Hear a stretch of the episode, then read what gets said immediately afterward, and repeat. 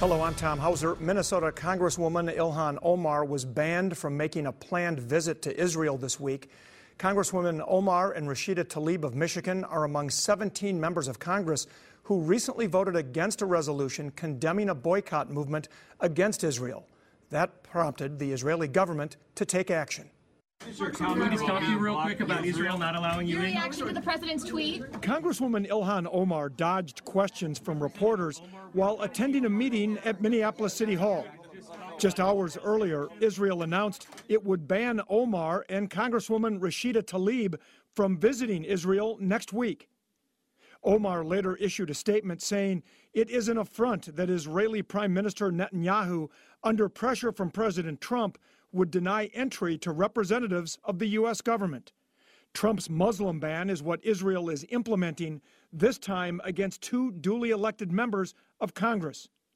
Trump tweeted about Omar, saying it would show great weakness if Israel allowed Representative Omar and Representative Tlaib to visit. They hate Israel and all Jewish people. The president made similar comments about Omar in an interview with me in April. Look, she's been very disrespectful to this country. She's been very disrespectful, frankly, to Israel. across the political The leader of the Minnesota Jewish Coalition, which protested Omar's view on Israel earlier this month, says Omar favors policies that could destabilize Israel. The Israeli government has to do what they think is necessary to protect the security and stability of their nation. It saddens me and appalls me. But Minnesota Congressman Dean Phillips, who is also Jewish, defends Omar. I may disagree with the issue at hand, but I will always, always support the rights, especially of members of Congress visiting one of our allies. And I'm really appalled by this decision. I think it's dangerous. The decision to ban the Congresswoman from Israel has also been condemned by House Speaker Nancy Pelosi and many of the Democratic presidential candidates, but it clearly has the support of President Trump. It would be a terrible thing, frankly, for Israel to let these two people who speak so badly about Israel come in. The president has repeatedly accused Representative Omar of being anti Semitic. Tensions boiled over during the Minneapolis City Council's budget meeting this week. Mayor Jacob Frey's long awaited budget address included spending for new police officers, and it was delivered to the City Council, but it did not go as planned. Protesters overtook the council chambers Thursday, leading to the mayor having to yell over their chants. So I want you to invite, I want to invite you all to say this with me. Economic inclusion. And I support your First Amendment right to express your voice. Eric Chaloux has a closer look at the reaction to the mayor's budget. We need safety beyond policing, but we still need police. Minneapolis Mayor Jacob Frey's 2020 budget request to the City Council calls for adding 14 police officers to the street. This is a, a, a commitment that I made. We're, we're increasing it, and it's my job to figure out the strategy to get it through. But it's a far cry from quickly adding the 400 officers Police Chief Medaria Arradondo told the council he desperately needs in the next five years. The mayor admits it's a small start. Is not just going to solve the problem altogether in one fell swoop. Uh, I recognize that. We need to be honest about that. But what it does is set a stage and lays out a plan. The mayor's proposal calls for eight new beat officers, three sex crimes and domestic assault detectives, and three officers for traffic enforcement. While sitting next to the mayor at a news conference after council, the police chief says any new officers will help. Policing is more than just uh, the squad car response, it's about building relationships, and we have to do that one uh, contact at a time. But the chief says he'll continue the drumbeat going forward to the council for more officers as the budget process continues. I will continue to uh, make the case in terms of where we're at. Uh, I know that for many, uh, it was quite the culture shock for the Minneapolis police chief to come before them and, uh, and propose where I believe we need to be. Eric Chaloux, 5 Eyewitness News. The mayor says he weighed what he needed to do to get a budget passed when determining a number of new officers. One council member told us he's still deciding what to do about the mayor's request.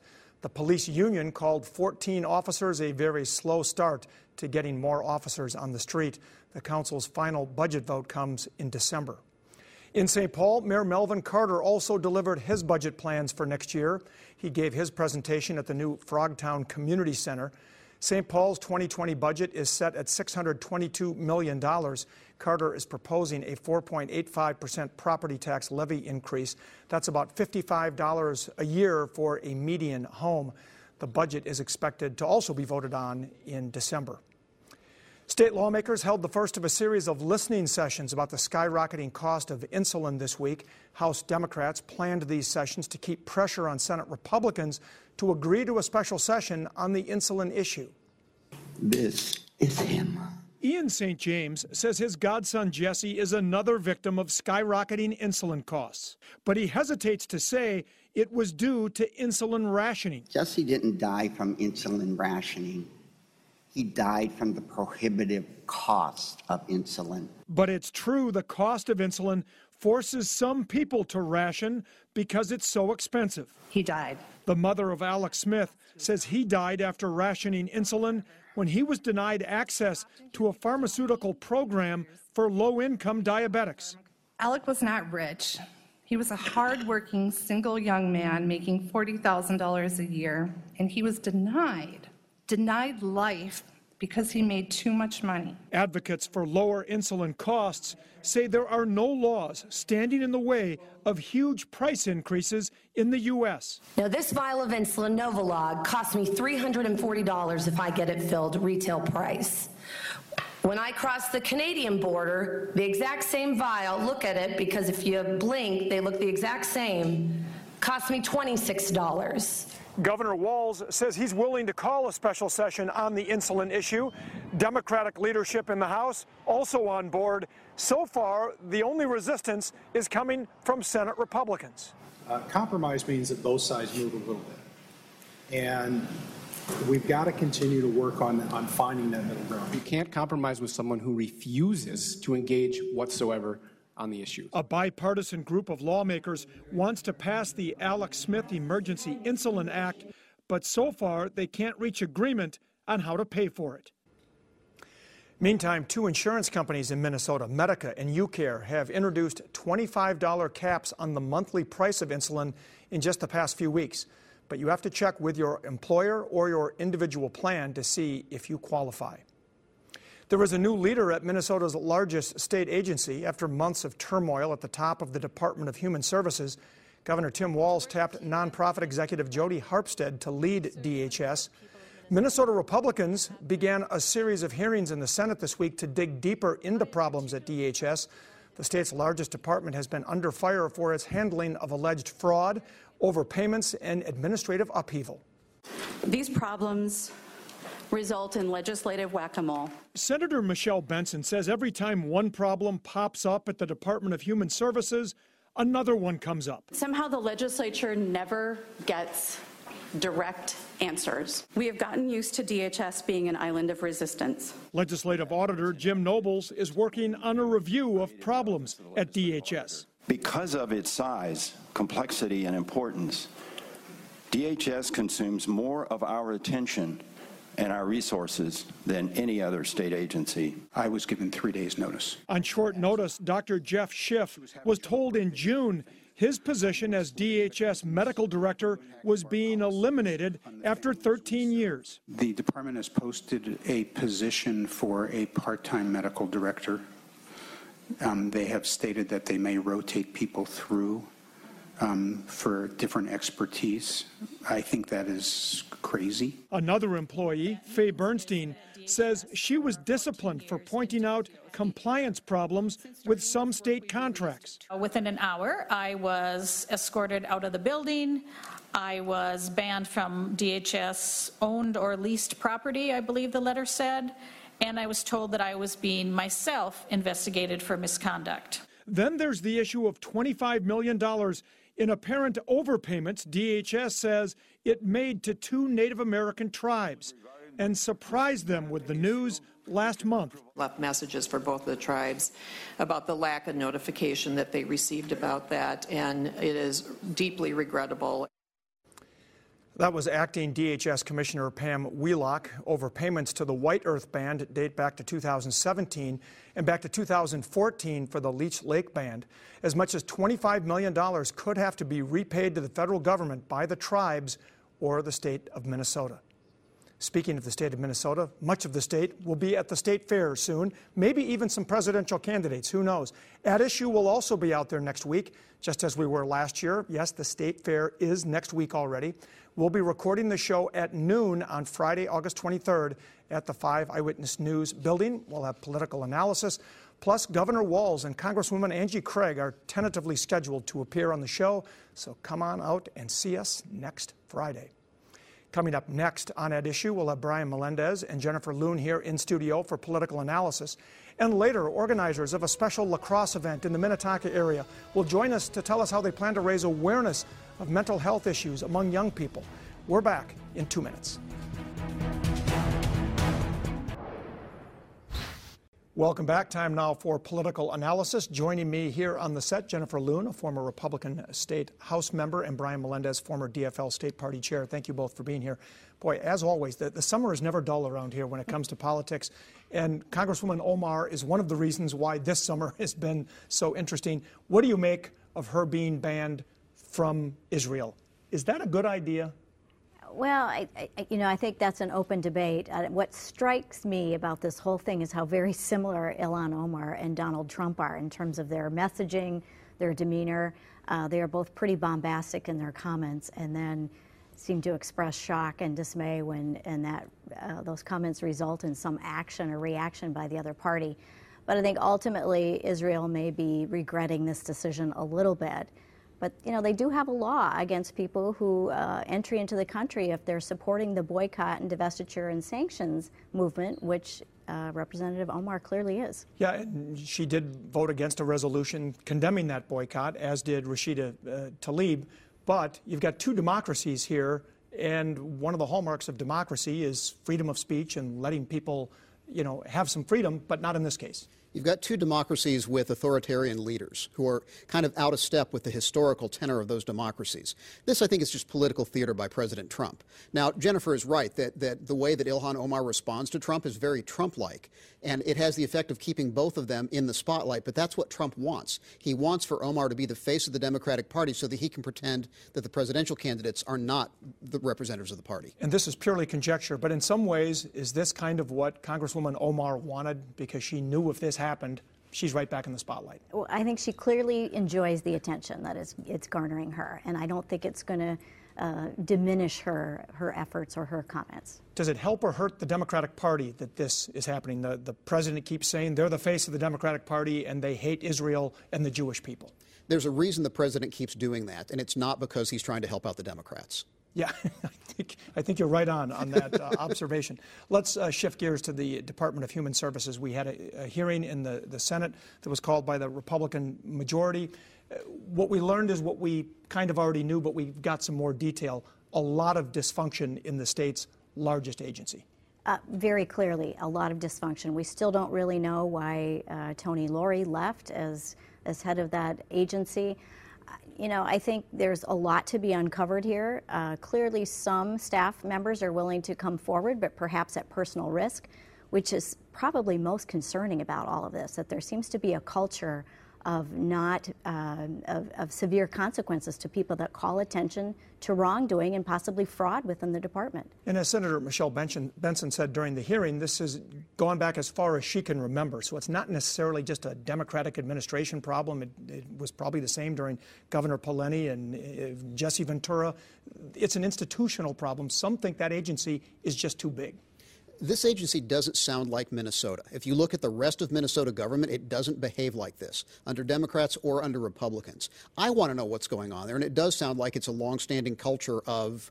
Uh, I, don't think the right word is corruption, but but perhaps maladministration, confusion. It's not a place I would want to work, and it's not a place that I want running that big a part of the government. Yeah, it's kind of a, a my way or the highway approach. It seems whoever is, is running the agency, it ends up that way, and that's never a good way to run an organization. It's not a good way to run, and I, I do hope more hearings will occur, but I think ultimately, what may be needed is some type of new law or legislation requiring more transparency between agencies and the legislature. That's the only way to really have good oversight. All right, well, there will be more hearings. We know that, so we'll see what comes out of those. Brian and Jennifer, thank you for being here. Still to come this week on At Issue high school students raising awareness about mental health by encouraging others to get out and play lacrosse. The kids will join us to tell us who this is in honor of when we return. It's been just over a year since 16 year old Archer Amorosi was killed during a confrontation with Carver County Sheriff's deputies.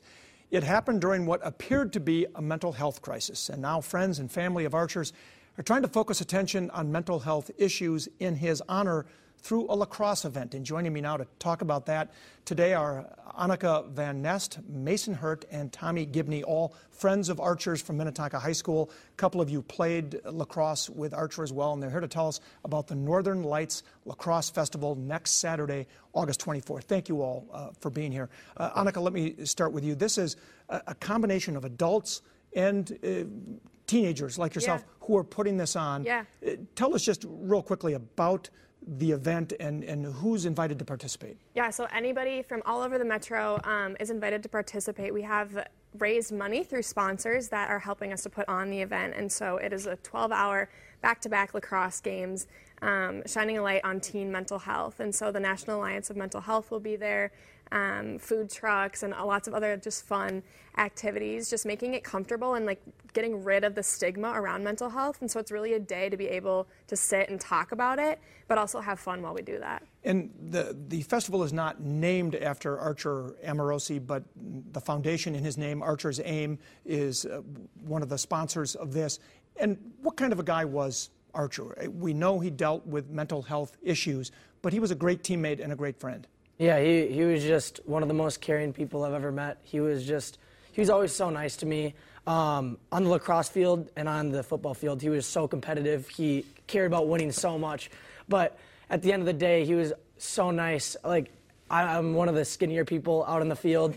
and um, I, I get made fun of a lot, which, I mean, at an early age, it definitely got to me, and he was one of the only people that stood up to stood up for me um, week after week, and it was it was awesome because it definitely helped me through um, the games as well as just kind of my own body. So. He's awesome. and Mason, I, I, imagine you had uh, similar experiences with our. Yeah, no, I completely agree. He was, to me, one of the most caring people on and off the field. Uh, on the field, that care, that drive, kind of, it, it, uh, it helped with his competitive drive on the field. It really pushed him to be kind of the best person he could be, both on and off the field. Um, both off, off the field too, he was one of the most joyous kind of persons, always cracking jokes, always smiling, and he was just a presence everywhere he went. And he would be thrilled, I'm sure, by this event that you're putting on. And Mason, you've been involved in recruiting teams, and a lot of the teams that are going to be playing, tell me, uh, they're coming from all around the metro, and many of these these players played either with or uh, against Archer on various teams. Yes, so uh, being part of the Minnesota Lacrosse League, we've, we mean we play uh, schools from all around the metro, playing schools like Wayzata, Edina, Eden Prairie, and the Lake Conference in high school, and then also playing with True Minnesota, a club travel team that goes out to the East Coast and plays tournaments, and kids playing um, from all cities around the metro, such as Eagan, Rosemount, St. Thomas Academy. They come and play out with that team, and Archer got very close with some of the kids on that team, and that kind of it just helps to for all those kids to know who he was. And Annika, you said you've recruited a lot of volunteers uh, from Minnetonka High School and elsewhere. A lot of people really want to get involved yeah in this in honor of, of Archer? Yeah, um, so one of his favorite places, two of them actually, were the Chanhassen Chick fil A and Adele's Frozen Custard and Excelsior. And so they have so generously donated their food, um, and they've donated it completely as a donation generously, and then we are going to be able to um, sell it, and then all that money will go back to the foundation, which again is raising that money for um, mental health. And in addition to the food and the lacrosse games, uh, the other thing is that is very important to point out there's going to be actually mental health clinics where people can come and listen to speakers.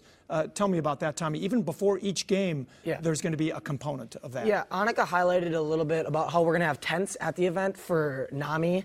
Um, to just come and you can go to the tents in between games, especially parents, to kind of learn about mental health. But we're also having um, people from Guild Incorporated come uh, before each event, so at the top of the hour before each game, and they are going to be talking about um, age appropriate mental health um, issues that they kind of see uh, are a problem in the community and how we can um, kind of fight against it. So, what they are doing is they are coming and um, they're not only talking about their own experiences, but they're talking about how what the uh, kids doing at the games, what they're doing is very courageous, and what they are doing is going to help other people. And they are going to, they're very passionate about mental health just because Guild Incorporated is a mental health, um, kind of mental health awareness uh, company. So what they are doing is they are going to be helping the students um, get through hard times if they're going through them. And this is going to go on for 12 hours. Uh, tell us where it's going to be. We're going to have all the information at kstp.com, but just briefly tell us where's it going to be, what time, what day. Um, so it's at Badger Park in Shorewood, Minnesota, which is where you guys grew up yeah. practicing, right? That's yeah. where we've played there our entire lives. Yeah, um, it is from 9 a.m. to 9 p.m. We have dunk tanks throughout the day, different food throughout the day, um, and then those back-to-back on the hour lacrosse games. There's also going to be yoga classes throughout the day um, and things for the youth in the morning and and we'll have all this information on our website as well at kstp.com. Uh, but Mason, final word for you. I know uh, Archer's family is also involved in this. Yes. What, what, does it mean to them and to the community to bring everybody together at a place where Archer used to love to play lacrosse? I think it means a great deal to both the Amorosi family, um, the lacrosse team, the School of Minnetonka, and the whole community around us. It feel like we are turning kind of a tragedy into something we're trying to make something good come out of it. Because we see that these teen mental athletes that can be a missed demographic in the mental health area and we want to make that aware we want to make people aware of that. Well i'm sure the whole community is proud of what you're doing and what the adults are doing to put this on in archer's memory. So best of luck to all of you uh, next week at the northern lights lacrosse festival. Thank you. Thank next you. on that issue minnesota gymnasts are making a name for themselves and getting national attention. Their impressive routines and where they placed coming up The Olympics could be on the horizon for two Minnesotans. 16 year old Sunisa Lee of St. Paul took second place at the U.S. Gymnastics Championships. Lee excelled in her routine on the uneven bars and on the floor. And Grace McCallum, also age 16 of Isanti, finished third after a huge comeback. McCallum was facing ninth place in the competition, but surged to take third place after impressive routines on the second day. Olympic trials are set for June of next year, where the top six will make the U.S. team. So, best of luck to both of them. Just a quick reminder at issue, we'll be at the Minnesota State Fair this coming week. On Friday, we'll be recording the show at noon. That's August 23rd at the 5 Eyewitness News Building, so come on out and say hello again, noon on Friday. That is all the time we have for now. We hope to see you back here again next week for another edition of At Issue.